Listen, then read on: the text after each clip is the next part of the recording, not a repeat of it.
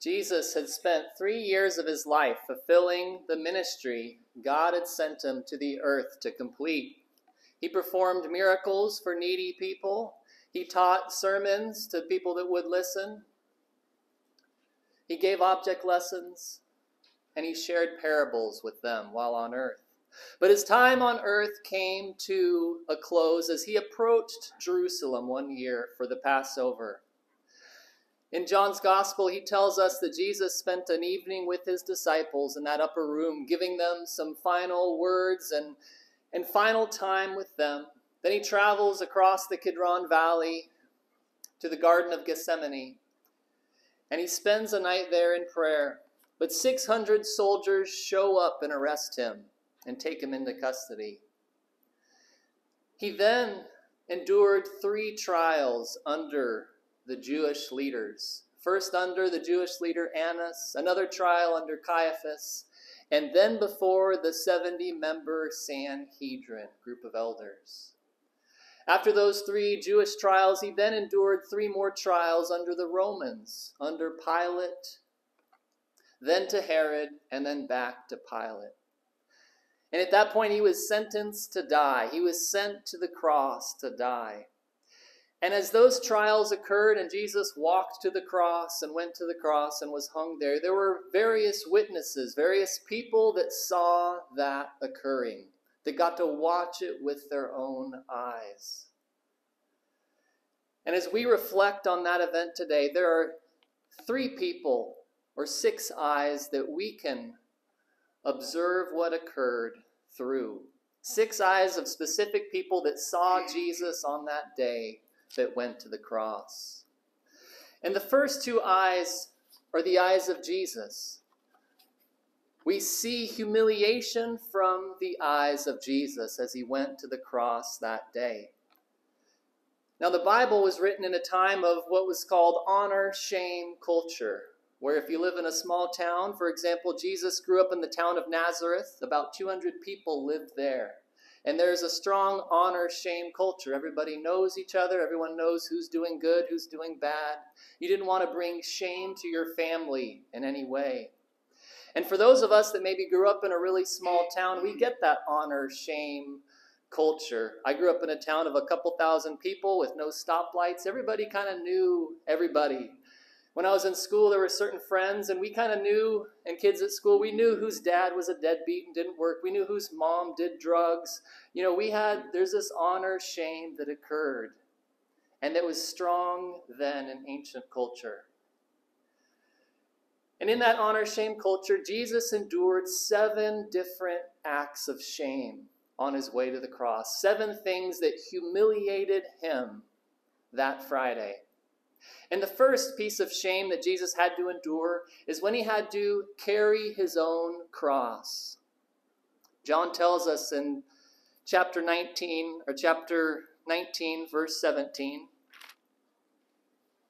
after those trials have occurred it says they took Jesus therefore and he went out bearing his own cross to the place called the place of the skull which is called in Hebrew Golgotha the first piece of shame that Jesus endures is physical pain and shame.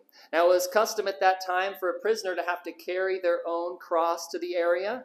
And what he's carrying here was the patibulum, that horizontal crossbeam that went at the top of the cross. It was about six feet wide and weighed as much as 125 pounds. And that's what he had to carry to what we read about is called the place of the skull. Either it looked like a skull, which is why they called it that, or perhaps they called it the place of the skull because there were many skulls that had accumulated at that location from deaths of other people. And while that pain and shame that Jesus endures here is physical, most of the pain and shame he endures is going to be emotional. The second point of humiliation for Jesus is that he is on the cross with other criminals.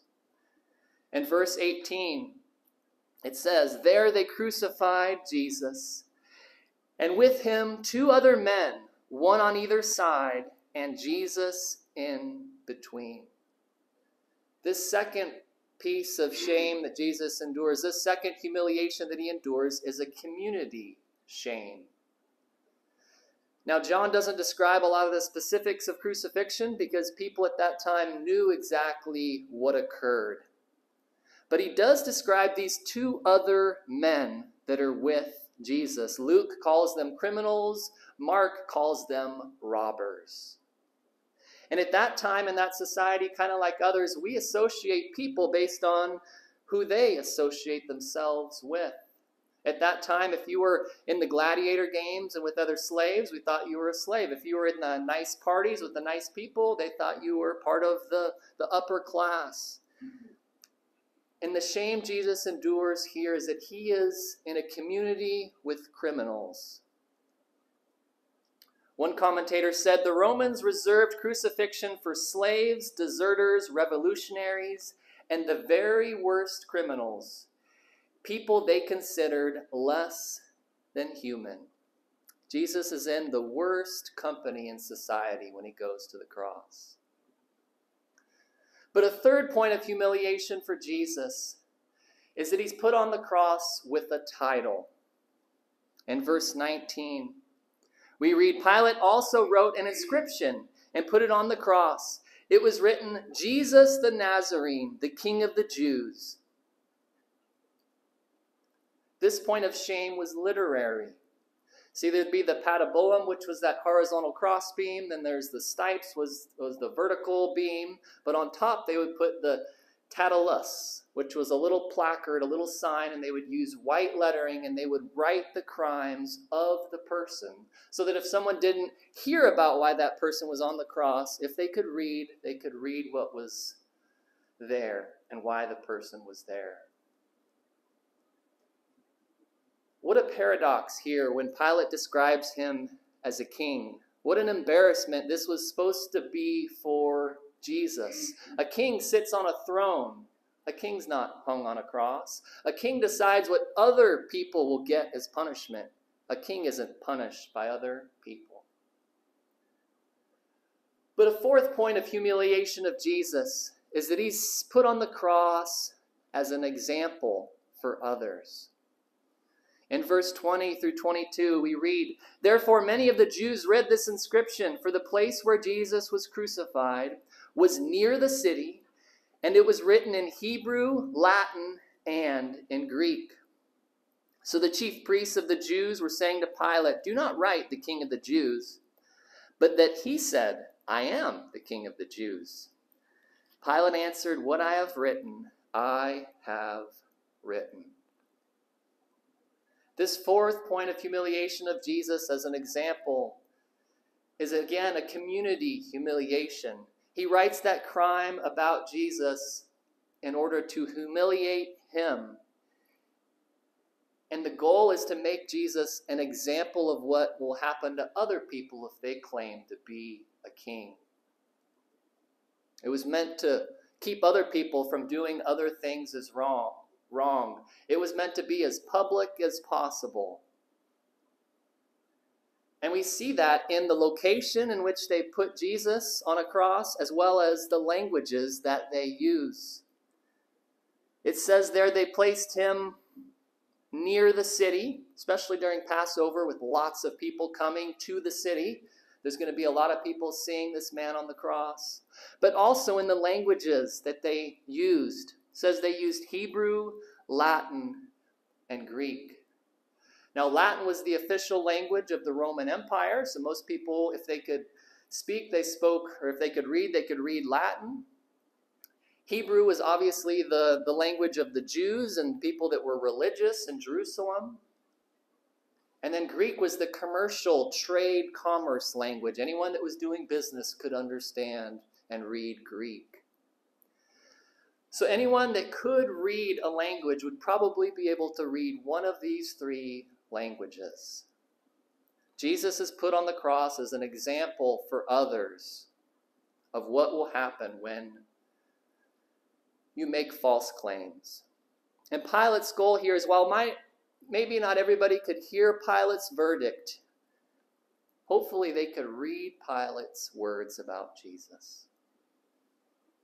A fourth point of humiliation of Jesus on the cross is that he is on the cross with no clothes. Starting in verse 23, we read The soldiers, when they had crucified Jesus, they took his outer garments and made four parts, a part to every soldier. Also the tunic. Now the tunic was seamless, woven in one piece.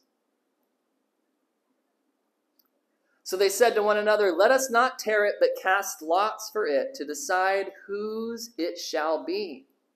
This was to fulfill the scripture. They divided my outer garments among them, and for my clothing they cast lots. Therefore the soldiers did these things. This humiliation that Jesus experiences is personal.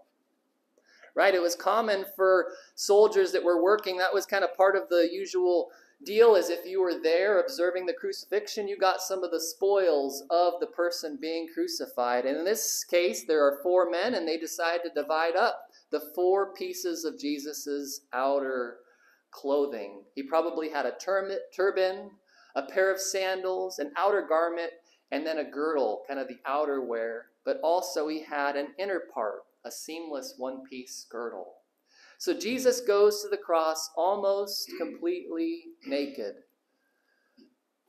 Another sign of his humiliation, especially for Jews, because Jews wanted to be clothed and represented proper. On Sunday, when we read about Peter, he's out in the boat with the other disciples fishing, and it says he had stripped for work, and it says he saw Jesus. And what does he do? He puts on his clothes, and then he jumps in the water, which seems kind of weird. But in Jewish culture, you don't greet somebody in your underwear. You want to put on your clothes and be representative. And here, Jesus has no clothes, maybe one piece of clothing covering a small part of his body. A sixth point of Jesus' humiliation is that he is put on a cross in front of his own family. In verse 25, kind of in the middle of verse 25, it says, But standing by the cross of Jesus were his mother and his mother's sister, Mary, the wife of Cleopas, and Mary Magdalene. This point of humiliation is a family shame that Jesus experiences when his family is there watching him be put on a cross. And there are four people there his mother, Mary, that we read about, the woman Mary of Cleopas, we don't know much about her.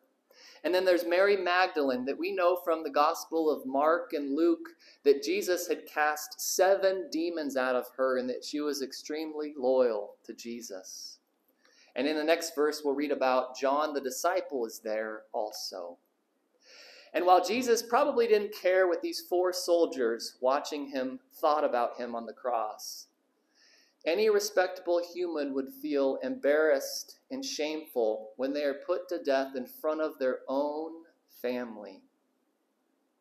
I wonder what Jesus maybe was thinking and considering about his family there. Was he worried about his mom? Was he worried about the disciple? Was he worried about Mary? Did his mom feel like she had failed as a mother because her son is on a cross? Did Mary Magdalene have fears that maybe her seven demons would return if Jesus is killed? Did John the disciple wonder if he had wasted his three years of his life following Jesus? That sixth point of humiliation Jesus experienced was family based. And seventh, another piece of shame that Jesus experiences on the cross is that he is unable to care for his mother. As it says in verses 26 and 27, when Jesus saw his mother and the disciple whom he loved, that's John, standing nearby, he said to his mother, Woman, behold your son. And then he said to the disciple, Behold your mother. From that hour, the disciple took her into his own household. The shame Jesus is experiencing is that he is not able to care for his mother like he is supposed to be doing. A lot of people believe that Joseph, Jesus' father, has died since he's not mentioned, and since Jesus is looking to John the disciple to take care of his mother. If you've ever had friends in an Asian culture or know people in an Asian culture, this is something they do really, really well. Younger generations of Asian adults usually have a strong sense of caring for their elderly parents and grandparents, and they make specific plans for how they will live with them and care for them as they get older. And that's the same obligation that occurred in Jewish families as well. But because Jesus is being put on a cross, he's unable to fulfill that obligation. And he's enduring the shame of failing, of not taking care of his mother the humiliation and pain of Jesus. The pain of Jesus was a, as much emotional as it was physical. A lot of times we focus on the physical pain Jesus experienced, but forget about the feelings and emotions he must have experienced on the cross for us. Those are two eyes at the cross, Jesus' eyes. A second set of eyes was from another person that John has told us about a little bit earlier. But let's read a few more verses here, and then I'll return to those second set of eyes. In John 19 28, John writes, After this, Jesus, knowing that all things had already been accomplished to fulfill the scripture, he said, I am thirsty. A jar full of sour wine was standing there, so they put a sponge full of the sour wine upon a branch of hyssop and brought it up to his mouth. Therefore, when Jesus had received the sour wine, he said, It is finished. And he bowed his head and he gave up his spirit.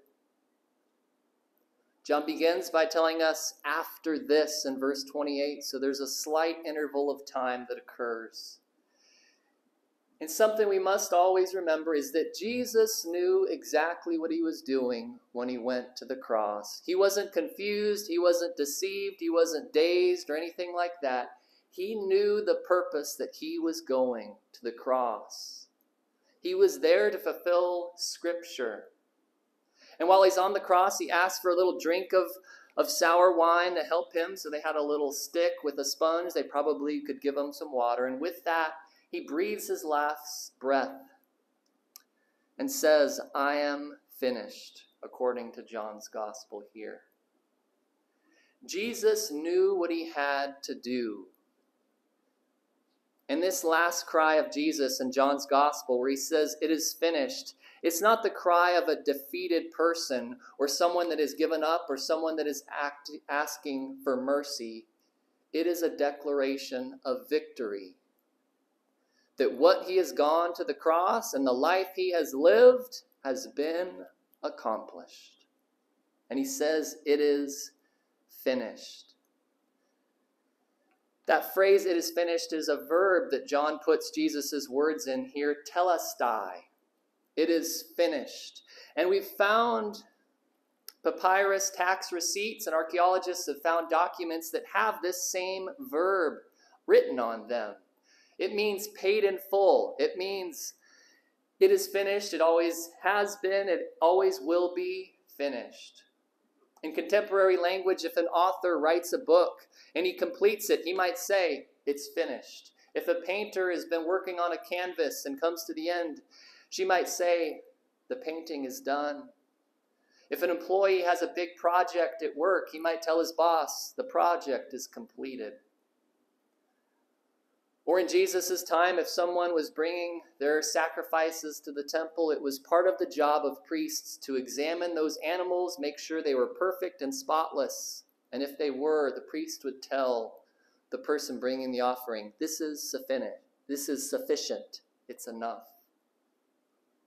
Jesus was the perfect offering without any spot, spot or blemish. He lived a perfect life and he served that perfect offering. Jesus' redemptive work has been completed, and the death of Jesus canceled the debt of sin. That's why when people ask us, What do I need to do to be saved?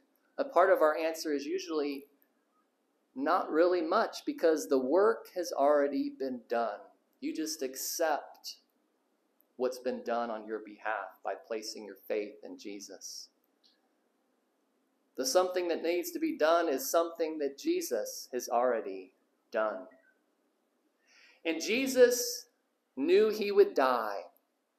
But Barabbas, that guy that we read about in an earlier chapter of John, he didn't know the plan. If you're familiar with the gospel story, Barabbas was that wicked man. He was a robber, he was an insurrectionist. He was in prison awaiting to go to be killed. But as part of those trials with Pilate, Pilate goes to the crowd and talks to them and says Jesus isn't guilty, and there's this back and forth interaction that's occurring. And there's something that occurs in our brain where if we hear our name, we usually can pick up that word out of a lot of commotion and noises. You, have your, you ever noticed that? If you're at the grocery store and you hear your name, you kind of pop up. Are they talking to me? If you're in another room working and someone's talking, but you hear your name, you think, are they talking about me? And I wonder if that's something that Barabbas experienced. As Jesus' trials were occurring, Barabbas was in prison, locked up near Pilate and probably near Jesus. And as Bar- Barabbas is chained and, and locked up, he probably heard his name at some point when Pilate went out to talk to the crowd. Do you want Barabbas or you want Jesus? Jesus is guilty. Should I release Jesus or Barabbas? And as Barabbas hears the subtle voices of Pilate and he hears his name, perhaps his attention perks up. Then the next thing he hears is, Crucify him. Crucify him, as the crowd yells that back to Pilate. So some soldiers come to Barabbas. They come and they unshackle him, and Barabbas must have thought, I am done. They open the doors to his cell and they release Barabbas not to walk to the cross, but to walk in freedom. That's the second set of eyes that watched Jesus and knew about Jesus. That Jesus was the substitute for Barabbas. Barabbas knew he should have been on the cross like Jesus, but Jesus went there in his place as his substitute. See, Jesus' death was an offer for everyone, no matter how good or how bad. And Barabbas is an example of Jesus' substitution for everyone. So we've looked at the cross through Jesus' eyes. We've seen the cross through the eyes of Barabbas. Humiliation from Jesus' eyes, substitution from Barabbas' eyes. But they're the eyes of us that look at Jesus on the cross. And what we experience is not humiliation, not substitution, but we experience reconciliation because of what Jesus has done. Reconciliation describes how God works on our behalf through Christ to restore our relationship with Him. Because there is a need for the reconciliation of our sins that we commit against God. In the past five or ten years, there have been some popular books that have been released on gratitude. You maybe have seen or read or heard about 1000 Gifts by Ann Voskamp is a cop, popular one where she encourages people to, to write about gratitude and journal a thousand things they are grateful for. Or another one is called Choosing Gratitude by Nancy Wolgemuth DeMoss. Nancy DeMoss Wolgemuth. Choosing Gratitude. While that's a good practice to create a gratitude list, and sometimes it's hard for us as we're struggling in life to think about things we are grateful for, there's a list we could create that we don't have to work hard on. That's a sin list, right? We can easily write down the sins that we have in our life. And that's why Jesus had to die. As Romans 3:23 says, "For all have sinned and fall short of the glory of God. That sin list is why Jesus had to die for you and for me. That's why he knowingly and willingly went to the cross for you and for me. And on the cross, he reconciled us back into a right relationship with God. Romans 5 8 says, But God demonstrates his own love toward us, in that while we were still sinners, Christ died for us. Amen. Much more then, having now been justified by his blood, we shall be saved from the wrath of God through him. For if while we were enemies, we were reconciled to God through faith, through the death of his Son, much more, having been reconciled, we shall be saved by his life. Pilate didn't know it, but he wrote the first ever gospel tract. As he said, King of the Jews, and put it above the cross. The first gospel tract that we place our faith in the King of the universe. One person said the crucifixion of the Lord Jesus was the most blessed act of divine love and divine justice ever to occur. That's at the very heart of the Christian faith.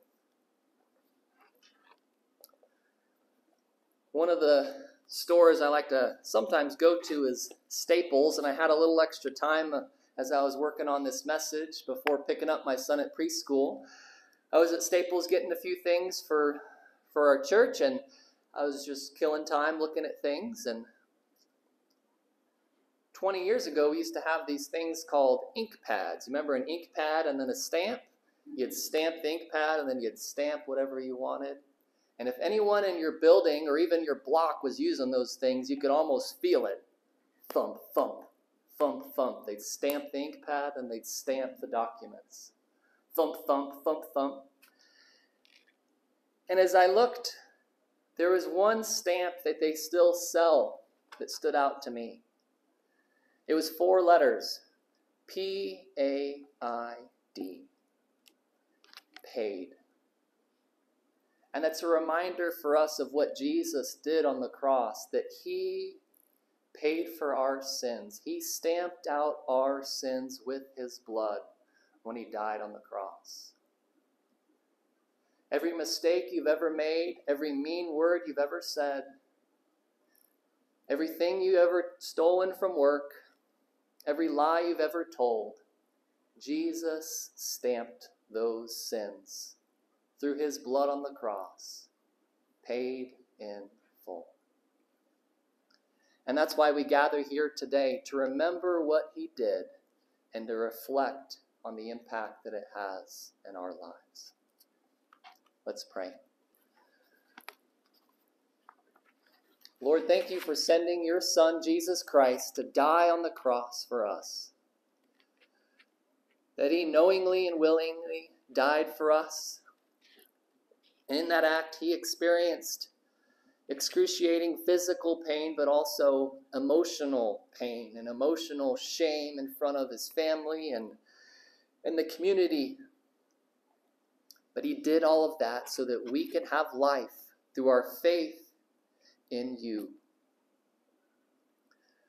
I pray for our church here, and if there's anyone that hasn't taken that step to place their faith in you, Lord, I pray the third member of the Trinity, the Holy Spirit, would be convicting that person of their sins and, and showing them and highlighting to them and illuminating in their heart how Jesus paid for them and their sins.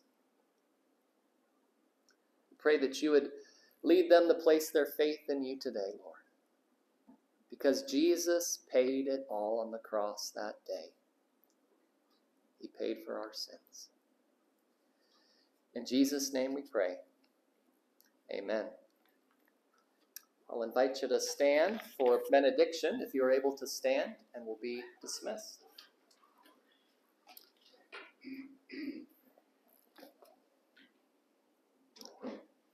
May the God of heaven grant you peace and security as you reflect on and remember the sacrifice of his Son for your sins today. Amen.